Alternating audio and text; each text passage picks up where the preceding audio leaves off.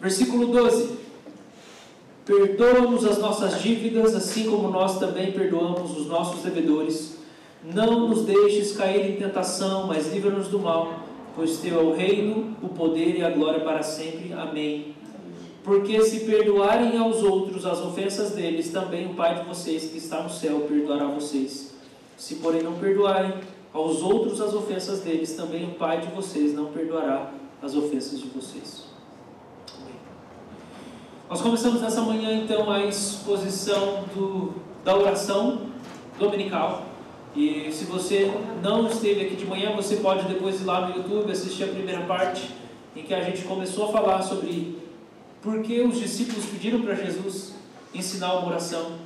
E nós falamos sobre o fato dos discípulos terem observado Jesus orar e que aquilo era tão glorioso, porque quando eles viram Jesus falar com Deus, falar com o Pai, ele estava vendo, eles estavam vendo Deus falando com Deus.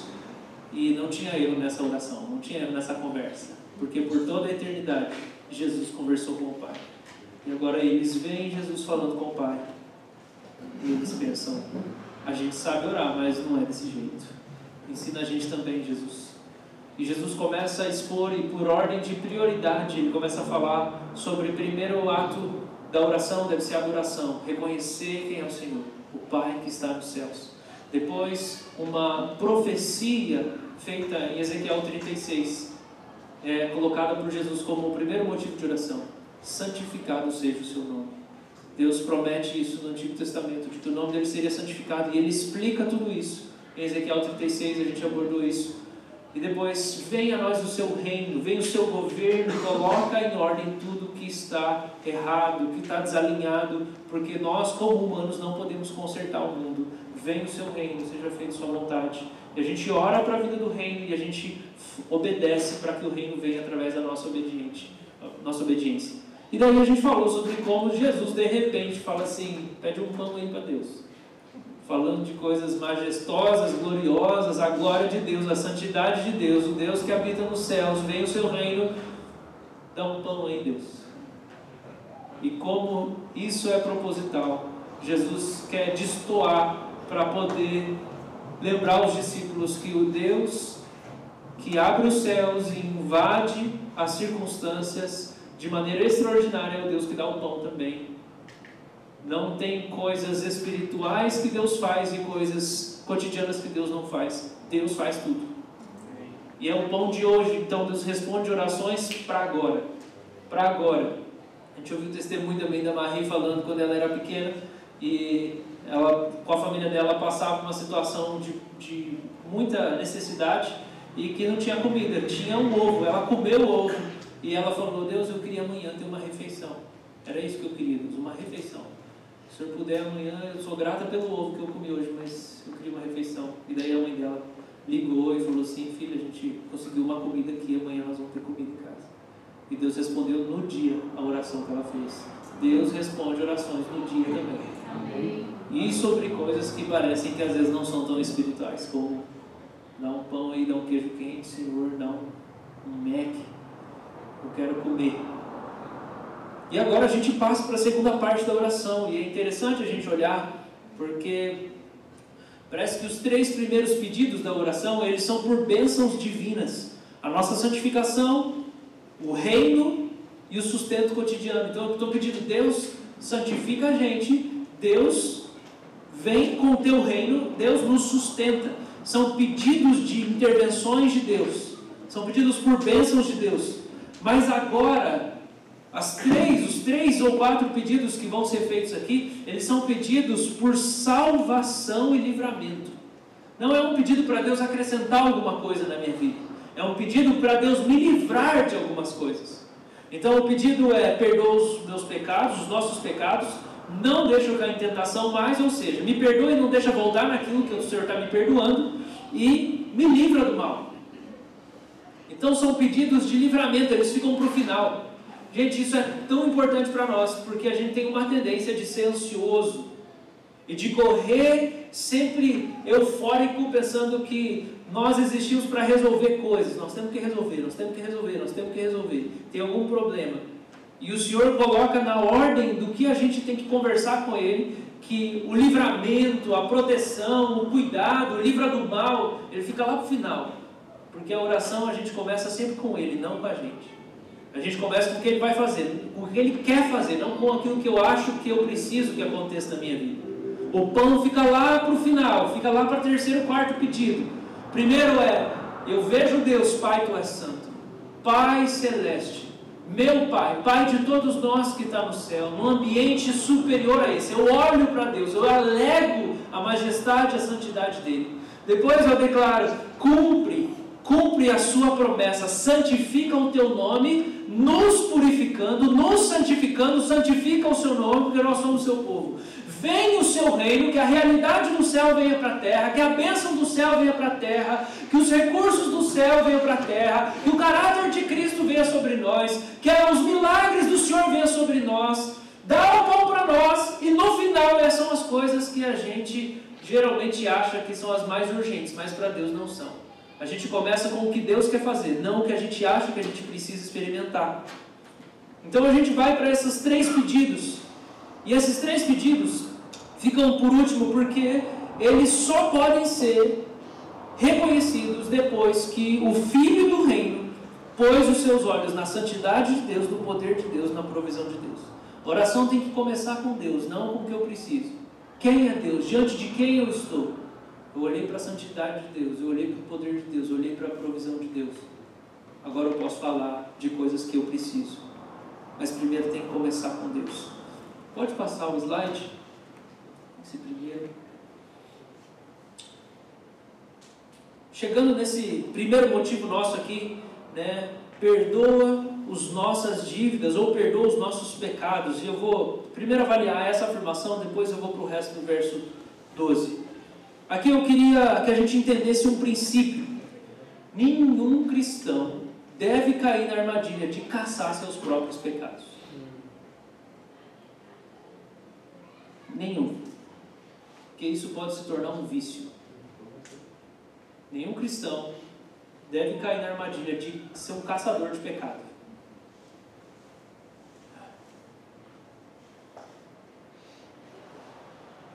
A diferença entre acusação e convicção, ela pode ser bem tênue para nós. Uma coisa é você estar debaixo de uma acusação dos pecados que você cometeu. Salmo 51, Davi fala assim: é, O meu pecado está sempre diante de mim. Os meus pecados são mais numerosos que os cabelos da minha cabeça. Davi está diante de uma situação de acusação. Ele não está bem, ele não está feliz. Não é bom isso que ele está passando. Toda hora ele só vê o pecado que ele cometeu. Ele está debaixo de uma acusação. Ele está sofrendo a culpa, e a gente sabe do Salmo 51, do homicídio e do adultério que ele cometeu. Ele está passando por um processo. Ele vai se arrepender. Mas a acusação, ela não é a convicção de pecado. A acusação diz respeito a um desespero. Desespero das consequências do pecado. Mas a convicção de pecado, ela é fruto de uma visão divina. A convicção de pecado é uma obra de Deus dentro do meu coração. É uma obra do Espírito Santo na minha mente. A convicção de pecado é o Senhor me mostrando um pecado que Ele quer que eu me arrependa. É o Senhor que está mostrando aquele pecado. E Ele está participando comigo. Ele não vai me deixar sozinho. Ele está mostrando aquele pecado porque Ele tem todos os recursos para me ajudar a vencer aquele pecado. Tem alguns médicos aqui na igreja.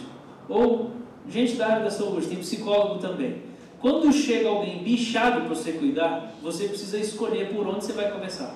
Não dá para você querer tratar tudo de uma vez, a pessoa vai morrer. Chega uma pessoa lá cheia de crise, cheia de coisa, né? O Igor aí, a Bel. Você viu lá, tá, tá uma bagunça, tá tudo fora do lugar. Você tem que escolher onde você vai começar. Não dá para trabalhar tudo, senão a pessoa vai ficar louca. Se você, naquela primeira sessão, você chega e fala assim, não, ó, tem umas 10 coisas aqui na sua vida que está tudo errado. É por isso que não dá certo. Vai funcionar? Não vai funcionar. Deus é sábio. Deus não pega os nossos pecados todos de uma vez e joga em cima da gente e fala assim, vai lá, resolve. Não é assim que funciona. Ele vai, tum, tum, tum, tum, tum. Então não seja um caçador de pecado. Deixa o Senhor te mostrar que pecados Ele quer nesse momento tratar. Porque você tem um monte, se você ficar mexendo, você vai ficar deprimido. Eu acho que a maior parte da minha vida cristã eu olhei muito para dentro de mim mesmo. Até descobri que isso não fazia tão bem assim. E daí o Senhor assim, meu filho, vamos, vamos. Você precisa aprender que não é você que vai resolver os seus pecados. Não é assim. Por que, que o Espírito Santo foi enviado para nós? Não foi para nos convencer do pecado. Se você até se conta sozinho de chegar à iluminação e identificação dos pecados que você precisa, porque entenda uma coisa, é infinito o número deles. É infinito. Entendeu? Tá, como eu vou saber que pecado eu tenho que me arrepender? O que, que eu tenho que tratar? Se é infinito. Você vai morrer e não vai confessar todos. É o Espírito de Deus que vai falar para você. Ele veio aqui para te guiar. Então não seja um caçador de pecado. Porque se você ficar obcecado com as suas falhas, você vai se colocar num lugar de acusação. E você vai viver pesado, porque você só vai ver o que você não consegue, que não dá certo, que eu não sei, que eu erro nisso, que eu erro naquilo, que erro... Sim, você erra.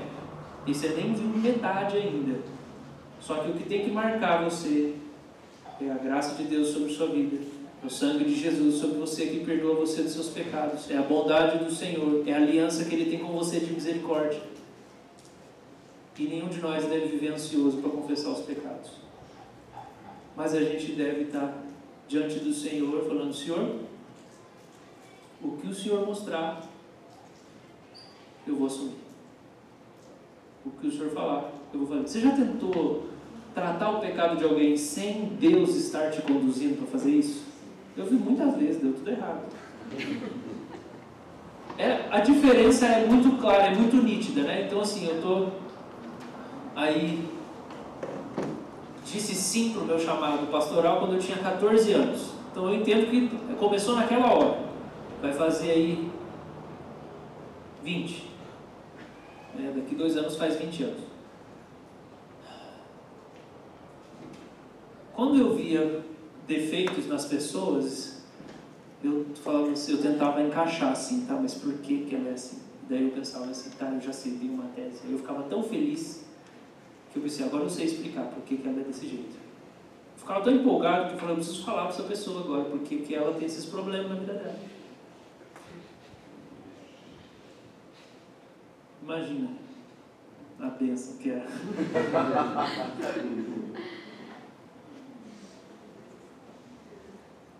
Quando você vai tentar ministrar alguém para o arrependimento sem o Espírito Santo, a pessoa não se arrepende. E ela não enxerga os pecados que você pode estar tentando. Agora, se você está sendo guiado pelo Espírito Santo para cooperar nesse convencimento de pecado, de arrependimento, deixa eu falar para você, você não vai ter que fazer muita força. Não vai. As pessoas vão se quebrantar sem muito esforço da sua parte porque é o Senhor que está fazendo. Você, você, na verdade, vai estar ali, meu, eu nem fiz nada. E é assim que, essa é a melhor sensação de todas. É você estar servindo a Deus, pregando, aconselhando, ajudando alguém, e daí a pessoa desaba, contrita diante do Senhor. E dentro de, de mim, eu estou pensando assim, eu nem fiz nada, nem falei nada. Então essa é a diferença. Essa é a diferença não seja um caçador de pecado. Embora parte da oração que a gente faz tem que ser perdoa os nossos pecados. Perdoa os nossos pecados. É mais eficaz, é mais frutífero se você se, se sujeitar ao Senhor no caminho da contrição. Pode passar o slide? Eu, esse é um trecho é, da Madame Guyon sobre confissão de pecados. E ela, Madame Guyon era uma mulher católica do século XVI que escreveu muito sobre oração e comunhão com Deus. Tem um livrinho muito simples, muito poderoso, que é o livro que mais me ensina sobre oração. Se chama Experimentando as Profundezas de Jesus Cristo através da oração. É o nome do livrinho. E ela fala sobre confissão de pecado. Esse aqui é um trecho, mas eu, eu vou começar lendo aqui uma parte que eu escrevi. Porque na história da igreja existe um termo chamado de autoexame. Para mim, ler um texto aqui também sobre examine-se a si mesmo e tome a ceia do Senhor. Ao longo da história da igreja, tem um termo chamado autoexame, que diz respeito a você fazer um vasculhar sua alma para ver se você está andando com o Senhor ou você não está andando com o Senhor. E é dito que o autoexame ele tem que preceder a confissão de pecado, porque senão você vai confessar o quê, né? O que, você vai confessar? Então você precisa, precisa parar, fazer uma reflexão, ver se vê algo na sua mente, orar sobre isso, pensar, Senhor, está tudo certo na minha vida? Tem alguma coisa que está aí descaradamente precisando ser corrigido? E daí, a partir desse autoexame, você se confessa. E a Madame Guion escreve o seguinte: o autoexame deve sempre preceder a confissão de pecados. Isso da seguinte maneira: deixe toda a sua alma aberta na presença de Deus. Pode ter certeza de que o Senhor não deixará de esclarecê-lo em relação ao pecado. Permaneça em paz e calmo diante dele, enquanto ele realiza a exposição de todas as suas falhas. Dependa do seu Senhor e não de si mesmo, para expor o seu pecado e mostrar-lhe a extensão do seu pecado.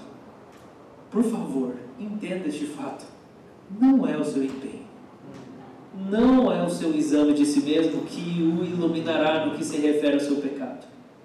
Veja, se você tentar ser a pessoa que faz o exame, há uma grande probabilidade de se enganar. Você precisa abandonar-se nas mãos de Deus. Se o nosso coração é enganoso, como é que nós vamos sozinhos encontrar o que, que a gente precisa se confessar? Nós já não vamos conseguir.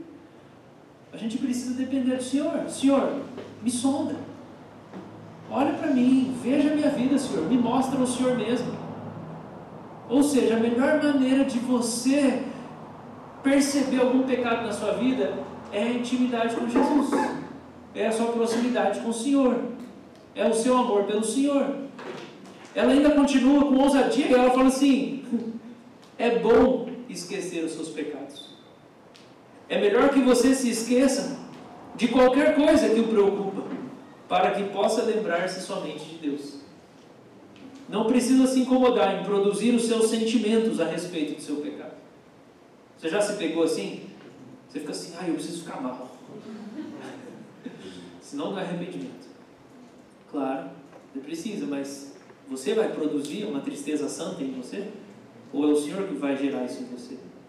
É o Senhor que vai mostrar para você o quão feio foi o que você fez? O Senhor que vai te constranger? E ela continua. Não precisa se incomodar em produzir os seus sentimentos a respeito do seu pecado. Deus está operando sua expressão de arrependimento em você de uma forma muito pura.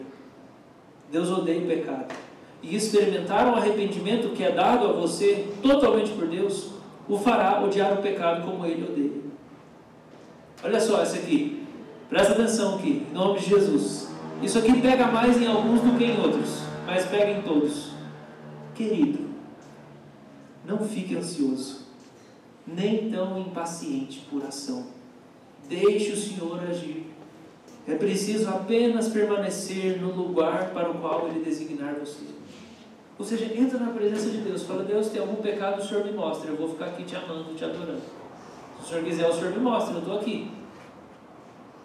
E pronto. Você pediu para Deus.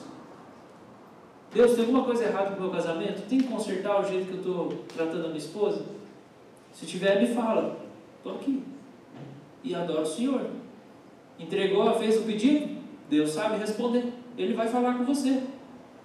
Toca a vida. Continua, ora sobre as outras coisas, agradece, medita na palavra. Pode ser que aquele texto que você está lendo, pum, vai saltar lá. É esse aqui, ó. Agora a gente precisa confiar que o Senhor é o maior interessado de nos limpar, de nos libertar, de nos tratar. A gente não pode achar que caçamos pecados. A gente responde quando o Senhor nos mostra, mas a gente pode idolatrar os pecados.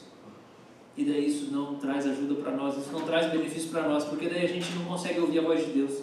A gente está tão cego, não, eu preciso me limpar, eu preciso me purificar, eu preciso me arrumar. Você não consegue deixar o Senhor te conduzir.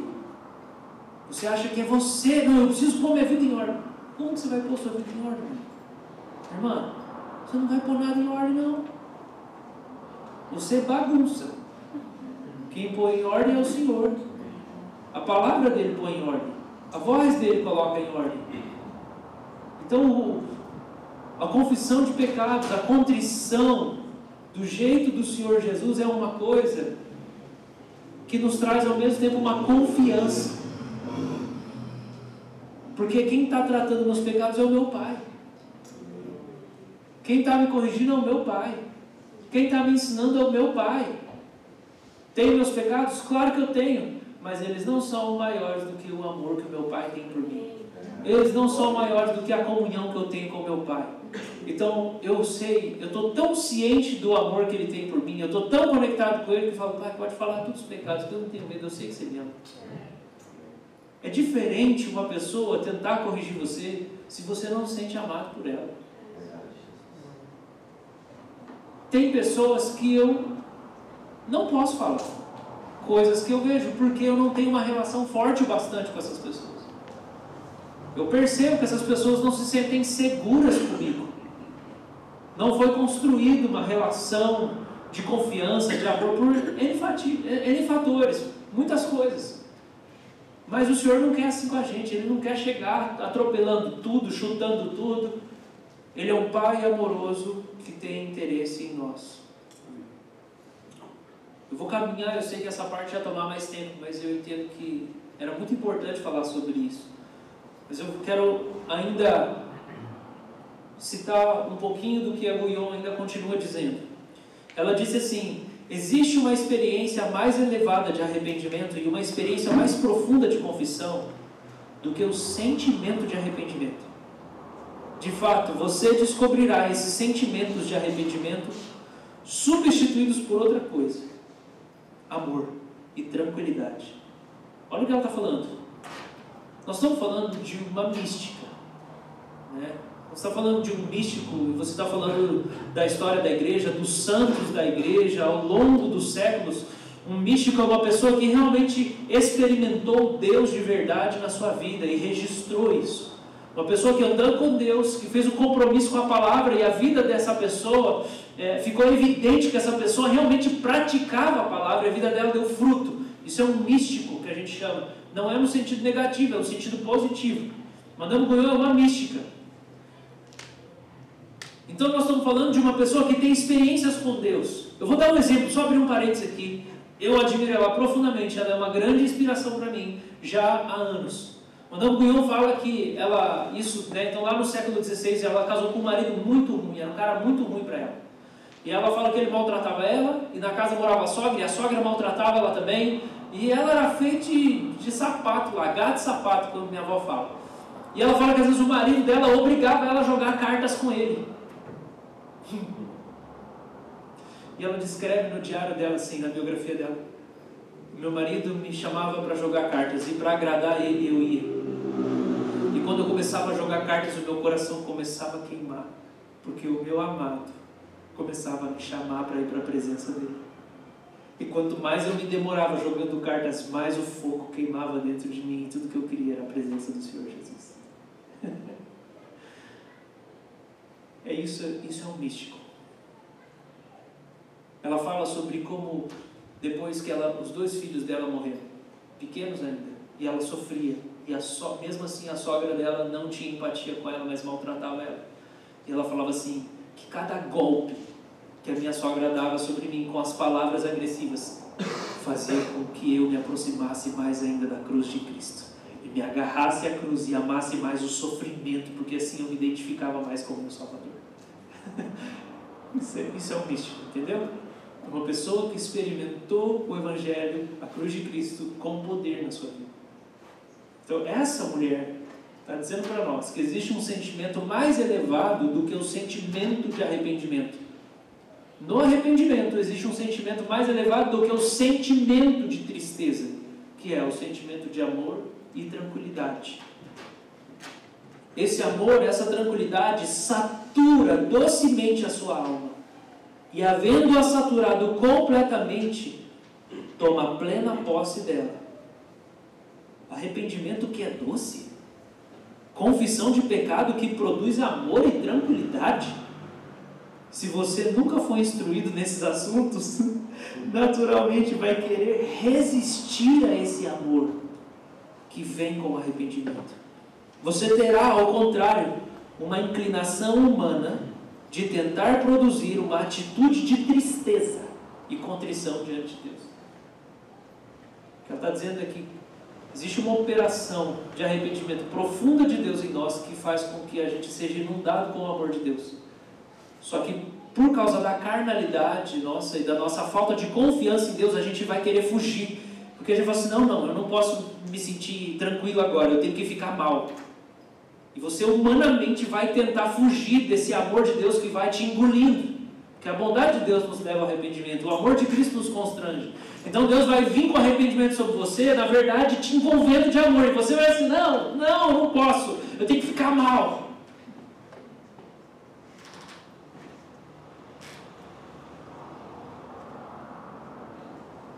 Você ouviu muitas vezes que o coração contrito e arrependido por seus pecados é algo agradável a Deus, que é verdade.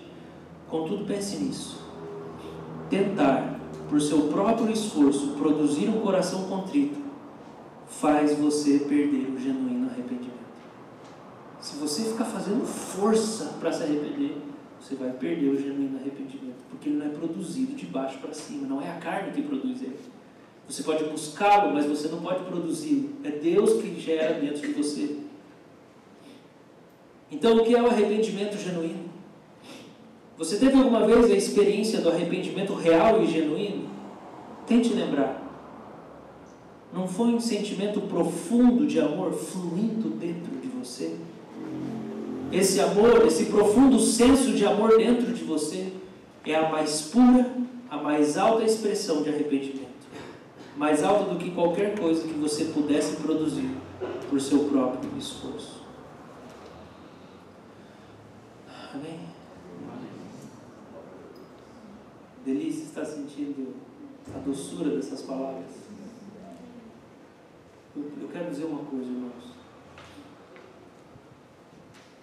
Nossa mente carnal acredita que o Senhor pode nos libertar dos pecados apenas se Ele nos espancar. Mas esse não é o único método de Deus. E nem é o número um. Porque a Escritura relata que Deus deixou os nossos pecados sem punição por muito tempo para que a gente se arrependa. Ou seja, o método primordial de Deus é a paciência, é a misericórdia, é a bondade, é a generosidade. Você vê lá, você faz errado, Deus, deixa para lá. Aguenta mais um pouco. Aí vai lá, você faz errado de novo, Deus, está tudo bem. Está tudo certo. Aí você vai lá, você faz errado de novo. Deus, eu posso esperar. E daí você vai, e daí você vai, daí você vai. Só que toda vez que você comete alguma coisa, você mesmo começa a se ferir, se colocar numa situação angustiante. Jeremias 17 fala assim: Não foi Deus que impediu vocês de receber a bênção, vocês se privaram da herança do Senhor. Vocês mesmos fizeram isso com vocês. E Deus assim: Não, aguenta aí. Eu posso, eu posso esperar mais um pouco. O método número um de Deus para gerar arrependimento em nós é amor, gente. Imagine Deus amar tanto você que você morre para si mesmo. Lembra da, da Felícia que abraçava os bichinhos de amor? Imagina, Jesus, Jesus te ama tanto que ele te abraça e você morre pelo seu pecado. Deus, você morre para si mesmo. Você morre para a carne. Ele vai assim, oi, coisinha fofa aqui. Aí você morre para a carne. Sabia que você ia rir.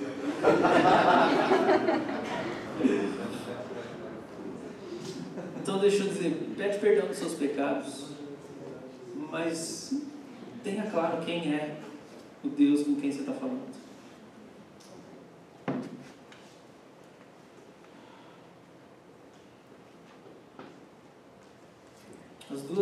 Pedro demonstra arrependimento foi diante da generosidade de Jesus. Primeira vez a pesca maravilhosa, Jesus multiplica peixes, o barco quase afunda. Pedro vira para Jesus, se prostra e fala assim: Afasta de mim, porque eu sou pecador. Jesus não bateu nele, Jesus abençoou ele. Depois Jesus ressuscita, vem, começa a chamar de longe, Pedro bota a roupa, estava pelado, põe a roupa, começa a nadar, encontra Jesus, Jesus está lá fazendo os peixinhos. Você me ama, Pedro? Pacienta as minhas ovelhas. Entende que a presença dele não precisa. Agora a gente tem que entender umas coisas que a Escritura deixa para nós. É que nós nos colocamos em condições angustiantes quando nós pecamos. Nós nos distanciamos de Deus. Nós ferimos a nós mesmos. Provérbios fala assim: aquele que me odeia, está falando da sabedoria, odeia a própria alma. Aquele que me despreza odeia a própria alma. Nós nos ferimos. Agora, eu não estou negando que há momentos em que Deus exerce a disciplina de uma maneira mais severa e que Ele usa algumas atitudes que a gente poderia chamar de extremas. Mas Ele não é assim o tempo todo. A gente é assim. A gente estoura fácil. Deus não é homem. Deus não é homem. Tanto que Tiago fala assim: a ira do homem não produz a justiça de Deus. Porque a nossa ira é pum! Errou, pá! Xinga, bate, ah, já levanta a voz. Deus não é assim. Existem momentos que Deus toma medidas mais severas? Sim, não é toda vez que você pega. Algumas pessoas sabem honrar essa graça e responder isso, outras pessoas não sabem. De qualquer maneira, confesse seus pecados. É o que Jesus fala para a gente pedir. Só que ele continua dizendo: assim como nós também perdoamos os nossos devedores. Agora eu quero ir para o verso 14, porque ele é uma continuidade do, do verso 12. E o verso 14 diz: Porque se perdoarem uns, se perdoarem aos outros as ofensas deles, também o Pai de vocês que está no céu perdoará vocês. E se porém não perdoarem aos outros as ofensas deles, também o Pai de vocês não perdoará as ofensas de vocês. Aqui fica óbvio para nós, né, que quando a gente pede perdão pelos pecados, a gente é lembrado de que nós temos que perdoar as pessoas que fazem algum mal contra nós. Não faz sentido a gente pedir para Deus nos perdoar se a gente se acha mais justo que Deus, que a gente não pode perdoar as pessoas que nos ferem, que nos prejudicam, que fazem algum mal para nós. Porque não existe pecado maior do que o meu. Não existe pecado maior do que o meu. O meu pecado é o maior. Ele é o pior. Por isso que Paulo fala: Eu sou o maior de todos os pecadores. Porque o maior pecado é aquele que eu sou convencido que eu tenho. Não é o que eu vejo nos outros. O maior pecado é o que eu vi em mim mesmo e que feriu a minha alma e que me mostrou que eu feri o meu pai. Malaquias capítulo 1 fala que Deus está, que o povo vira para Deus e fala assim: Você não nos ama. E Deus, como que eu não amo vocês? Não, você nunca nos amou. Esse é o pecado que mais dói, é eu virar as minhas costas para o meu pai que me ama tanto. O meu pecado é o maior, não é o dos outros. Por isso, quando eu vou pedir perdão para Deus, é óbvio que eu não posso estar arrependido do meu sem ter liberado o dos outros. Porque quando eu me arrependo do meu, eu me coloco no lugar de quem me feriu. É automático. Se eu me arrependo de fato, eu não tenho coragem de reter mal contra ninguém. Porque eu não sou igual àquela pessoa. Eu sou igual. Eu sou igual. Então Jesus fala que a gente deve orar falando: Senhor, perdoe as nossas dívidas, os nossos pecados, assim como nós perdoamos aqueles que nos têm ofendido. E o tempo é contínuo. Não é aqueles que nos ofenderam, as pessoas que no nosso dia estão ofendendo a gente, que estão pegando o nosso pé, que estão fazendo a nossa vida mais estressante, a nossa vida mais irritante por causa deles. Nós estamos no ato contínuo de perdão. Então, Senhor, me perdoa, igual eu estou perdoando essas pessoas aqui, ó. Essa igreja, não, brincadeira, essa igreja é uma bênção. Nada que me afeta, nada meu gente. A gente precisa ser lançado para a parábola do credor incompassivo. Vocês lembram dessa parábola do credor incompassivo? Esse foi um sermão que o, o meu mentor, o pastor Bezini, pregou quando a gente estava indo na, na quarentena. E pregou online para nós, você lembra? Ele pregou online, mas ele não joga online. Nada a ver. É. Perdoe as minhas dívidas. Menos é mal. Vamos lá. Ah, o sermão dele, lembra que foi assim? O credor incompassivo é aquele que pediu perdão para o rei da dívida que ele tinha. Daí o rei perdoa ele da dívida. Só que tem algumas pessoas devendo para ele. Daí ele chega para essas pessoas e cobra dessas pessoas e começa a oprimi-las. E ele não tem misericórdia nenhuma, ele não tem compaixão delas. O rei fica sabendo e fala: Ah, é? Eu te perdoei, você vai tratar os outros assim? Então eu vou te entregar para os verdugos. É um nome antigo para torturadores. E o Pezinho falou sobre isso, sobre como a nossa falta de perdão nos coloca numa cela, na mão do diabo, para nos torturar por causa da nossa falta de perdão, por causa da nossa amargura. E a vida de quem está amargurado é torturante mesmo. Não tem paz. É, tem um, uma frase que diz que não perdoar alguém é como tomar um, um, um cálice de veneno e esperar que a outra pessoa morra. não vai acontecer isso. Não vai dar certo. E do mesmo jeito o Senhor Jesus está dizendo aqui. Porque se vocês perdoarem uns aos outros as ofensas deles, também o Pai de vocês que está no céu perdoará vocês. Se porém não perdoarem aos outros as ofensas deles, também o Pai de, vocês não perdoará as ofensas de vocês. E por que, que não vai perdoar? Porque não está sendo realmente presente um arrependimento verdadeiro. Você não está pedindo perdão como alguém que realmente sentiu que ofendeu o Pai. Aqui já tem muita coisa para nós conversar com Deus na oração, né? Tem muita coisa já para você ir embora hoje, ficar orando até amanhã. Mas eu quero caminhar aqui, vamos caminhar. Vamos caminhar para o versículo 13, que será o versículo final. Obviamente, né, eu não dediquei a mesma quantidade de tempo para todos os trechos, mas eu segui ênfases que estavam no meu coração. E como pregador, eu tenho essa liberdade.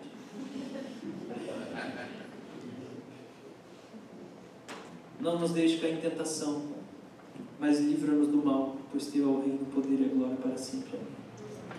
Podemos orar isso juntos? E não nos deixes cair em tentação, mas livra-nos do mal, pois teu é o reino, o poder e a glória para sempre. Amém. Mais uma vez, mais forte. E não nos deixes cair em tentação, mas livra-nos do mal, pois teu é o reino, o poder e a glória para sempre. Amém. Pode passar para o slide? Pode passar. Ok. Não deixa a gente cair em tentação, é o último pedido, né? Não deixa cair em tentação, mas livra-nos do mal. E ele está ligado porque o mal aqui é maligno. Livra a gente do maligno, livra a gente do diabo. Não deixa cair em tentação, mas livra do diabo. É, esse pedido está relacionado porque quem tenta é o diabo. Deus não tenta ninguém, mas o diabo é o tentador. Então, o pedido é o mesmo. Assim como vem o seu reino, seja feita a sua vontade na terra como no céu. Porque o reino de Deus é o céu, é como a ordem celestial acontece. Então, quando eu peço, venha o seu reino para a terra, eu estou pedindo que seja feita aqui na terra como é no céu. Então, o pedido está ligado, que da mesma maneira, esse pedido está conectado. Senhor, não me deixe cair em tentação, mas me livre do diabo, que é o tentador e que está me tentando.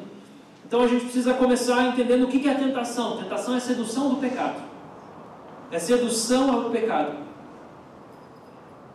Como isso acontece? Já eu vou entrar nesse slide aqui. Como a sedução, é, quando a sedução ao pecado acontece? O tempo inteiro. O tempo inteiro você está sendo seduzido para o pecado. Existe essa atração o tempo todo. É constante, é contínuo. Porque o pecado está dentro da sua carne e do lado de fora você tem ações malignas que você não reconhece com tanta facilidade. Mas deixa eu falar para você, o diabo faz mais parte da sua vida do que você imagina. Ele faz. Por quê? Porque ele é sutil. E são coisas que você acha que são naturais, não são. Tem coisas, não, isso é normal. Não é normal. É normal para os demônios. Você tem que. Aquele gif do Leonardo. Viu não? Leandro Leonardo, não, Leonardo, sabe? Não? Gente, a sedução do pecado faz parte da nossa vida. Do mesmo jeito que o oxigênio faz parte do ar. Está ao nosso redor. Do mesmo jeito que a marofa faz parte da praça do skate. Você passar lá, você vai sentir, nem vai querer. Fala aí, meu pode ir.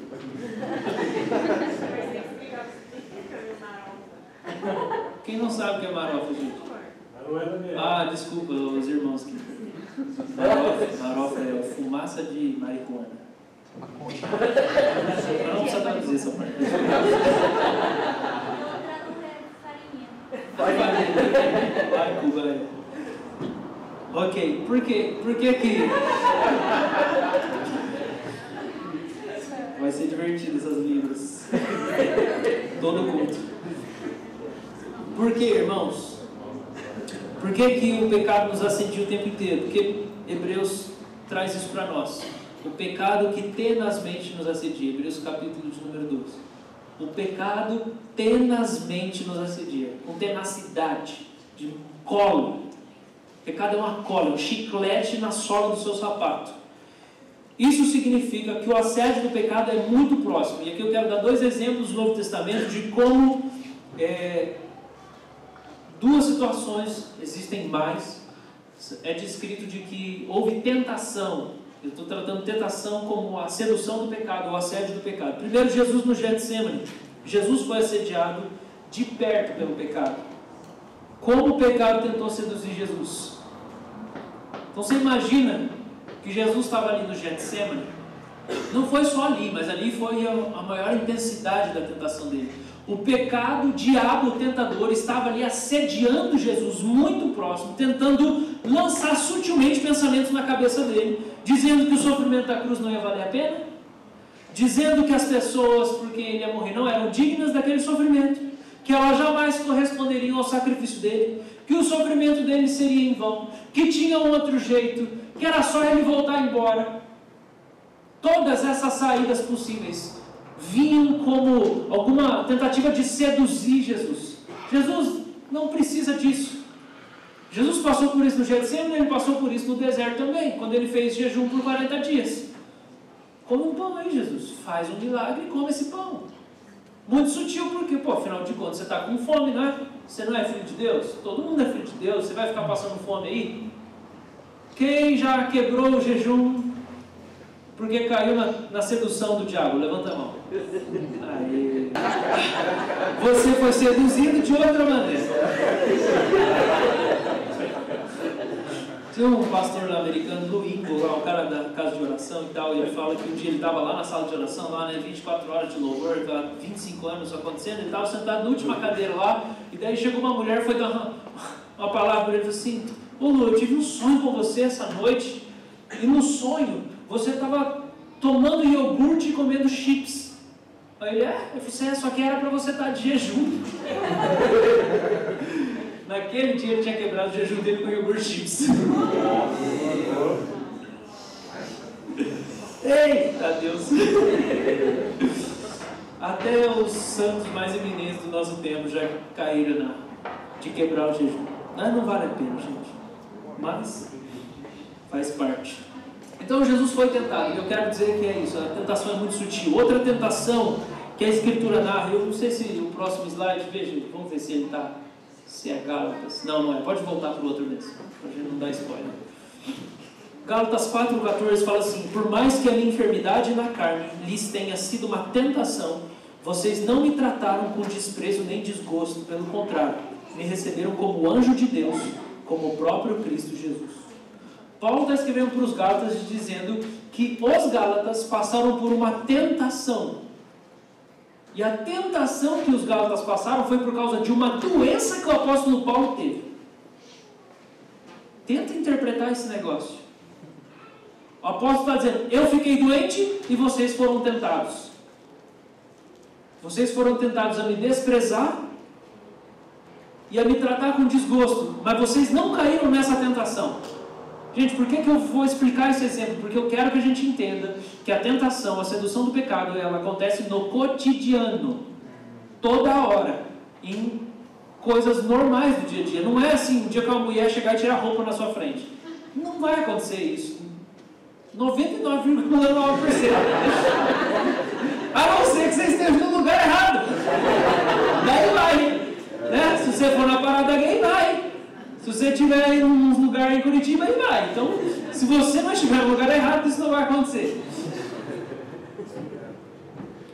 Mas o que Paulo está querendo dizer? Duas possibilidades. De alguma maneira, Paulo está falando que a doença que ele teve testou a credibilidade dele como apóstolo. Talvez pela intensidade dos milagres que Paulo realizava, de repente ele fica doente agora e ele é atribulado por essa doença. E daí a igreja de Gálatas virou e falou assim: Ah, Paulo não é tudo isso, não. Ele curou os outros lá, mas olha lá, o cara está doente lá. Então, assim, não é o cara, não é tudo isso. Talvez ele não seja tenha tanta autoridade nas coisas que ele disse.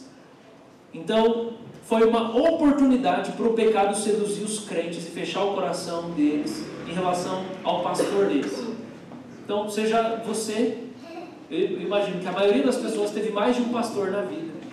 E você já passou por alguma coisa assim. E você passou essa tentação exatamente dos Gálatas, que é o quê? Uma coisa que o seu pastor ensinava, de repente ele não faz. E daí você tem a, a sedução. Você é seduzido pelo pecado para que ele caia em descrédito na sua vida. E Paulo fala assim: vocês quase caíram, quase eu caí em descrédito, mas vocês não caíram na tentação por causa da minha enfermidade. Primeira possibilidade é. Segunda possibilidade que Paulo pode estar falando é que porque ele ficou enfermo, a obra missionária foi retardada. Ela foi segurada e ela ficou mais lenta. E daí o que aconteceu? Paulo não estava lá fazendo as visitas, Paulo não estava lá pregando porque ele estava doente, cuidando da saúde. Isso pudesse fazer, pudesse fazer com que os crentes é, caíssem na tentação de negligenciar a devoção dele. Tipo assim, ah, Paulo não está aqui, deixa para lá, vamos viver do nosso jeito mesmo. Gente, isso aconteceu com muita gente durante a quarentena. Certo? Uma enfermidade fez com que a obra missionária ficasse muito mais lenta. Isso fez com que muitas pessoas caíssem em tentação. Paulo está dizendo que isso aconteceu com os galos. Eu estou tentando interpretar porque ele não dá muitos detalhes aqui, a gente tem pelo menos essas duas possibilidades. E com isso eu estou dizendo que, que a tentação é uma realidade da vida de todo crente que acontece nas coisas mais comuns da nossa vida. E que Paulo tinha esse discernimento de enxergar que uma coisa podia ser uma tentação. E a gente precisa alcançar esse discernimento também. Para a gente ajudar com que pessoas perto de nós não tropeçam, não venham tropeçar. Porque talvez elas não sejam tão fracas em uma parte. Eu não estou falando agora nem de bebida, nem dessas coisas, não. Estou falando de coisas do dia a dia. Você sabe que uma pessoa é muito ansiosa? Não conte algumas coisas para ela. Dentro do seu próprio casamento. Você vai falar algumas coisas que vai ferir, ela não vai dar conta de administrar aquelas coisas. Que minha esposa me poupe, que eu a poupe. Que a gente tenha sabedoria para ajudar que as pessoas não caiam em tentação, de ficar com raiva, às vezes, de outras pessoas por coisas que nem precisa, já está resolvido. Todo dia a gente é tentado. Mas o que Jesus fez com a tentação? Ele contou para os seus irmãos e ele orou. E aí a gente termina com essa última petição: livra-nos do maligno. Livra-nos do maligno. Por quê? Por que essa, essa, esse pedido? O Senhor não deixa cair em tentação, mas livra do maligno. Porque a gente não pode vencer o diabo na nossa força. O diabo é mais forte que você. O diabo é mais forte que você. O pecado é mais forte que você. mas pelo poder da ressurreição de Jesus. Você pode vencer o pecado, a tentação, você pode vencer o tentador. Então você precisa orar por essas coisas. Você deve orar contra a tentação, você deve orar contra o maligno, porque você não tem força em si mesmo para vencer essas coisas. O único motivo pelo qual a gente pode vencer o diabo, a gente pode vencer o pecado, é porque existe uma promessa de que ele esmagaria a cabeça da serpente debaixo dos nossos pés. Não somos nós que vamos esmagar, é ele que vai esmagar debaixo dos nossos pés. Então, deixa eu dizer, você precisa orar por integridade. Você precisa orar por pureza no seu cotidiano. Senhor, guarda os meus pensamentos. Senhor, não deixa eu cobiçar mulheres que eu vi pela rua hoje. Senhor, não deixa eu ficar ganancioso. Senhor, não deixa eu ficar com raiva. Senhor, me guarda hoje. Casamento pode cair em rotina.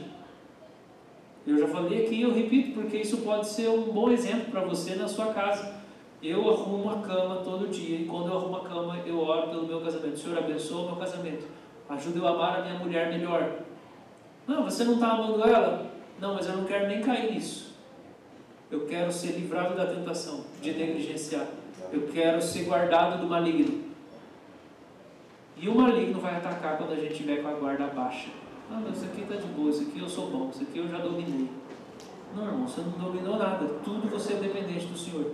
Ore sobre todas as coisas. Peça sabedoria para todas as coisas, até as coisas que você. Não, isso aqui eu já tenho a resposta, eu já sei como faz. Os caminhos do Senhor não são os nossos caminhos. Às vezes, não, é só ter uma conversa aqui que vai resolver essa situação. Com a minha família, com alguém. Peça sabedoria para o Senhor. Não caia em tentação de confiar na sua própria força. Deus pode ter uma solução diferente da sua. Amém. Então você precisa orar por essas coisas. A força humana não pode vencer o maligno. Eu quero encerrar com o último versículo aqui, Bruna. Me ajuda aí. Um texto que o Neto compartilhou comigo essa semana. E ao Deus que é poderoso para evitar que vocês tropecem e que pode apresentá-los irrepreensíveis diante da sua glória com grande alegria. Amém. Ele pode livrar a gente de tropeçar. Porque ele termina: Não nos deixe cair em tentação, mas livra-nos do mal. Por quê?